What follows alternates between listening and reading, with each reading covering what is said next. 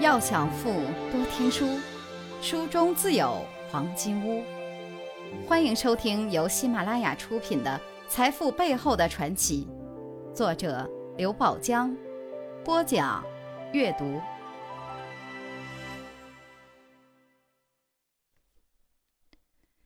第三课，他们都曾经干过。第二节，别人做八小时。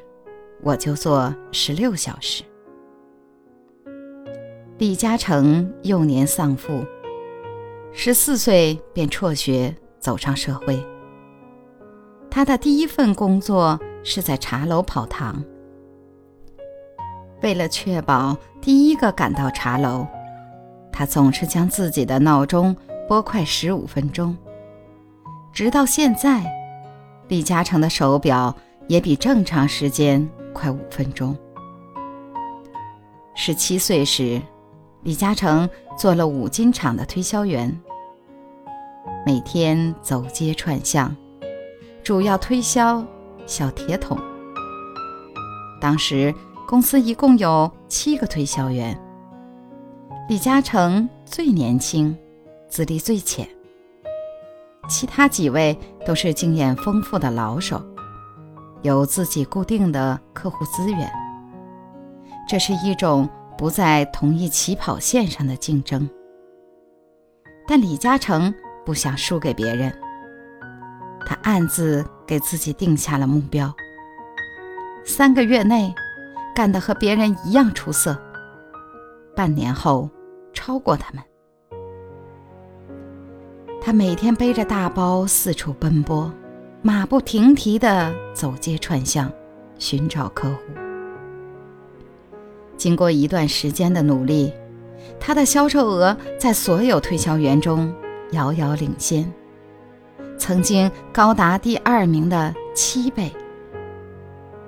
一年后，李嘉诚就做了部门经理，两年后又当上了总经理。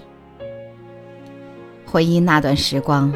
李嘉诚说：“开始别无他法，只能以勤补拙。别人做八小时，那我就做十六个小时。”后来有记者问李嘉诚成功的秘诀，李嘉诚对他讲了一则故事。在一次推销业秘诀分享大会上。有记者问日本推销之神袁一平推销的秘诀，袁一平当场脱下鞋袜，把提问的记者请上台说：“请您摸摸我的脚板。”记者照做后，十分惊讶地说：“您脚板上的老茧好厚啊！”袁一平说：“因为我走的路比别人多。”跑得比别人勤。讲完故事，李嘉诚微笑着说：“我没有资格让你来摸我的脚板，但我可以告诉你，我脚底的老茧也很厚。”财富箴言：天道酬勤不愁怨，人生无所谓起跑线。摸摸自己的兜。摸摸自己的脚。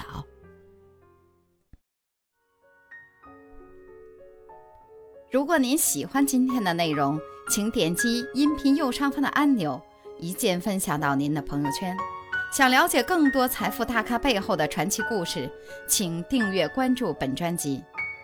感谢您的收听，欢迎您在评论区留言互动，分享您在财富路上的成功故事。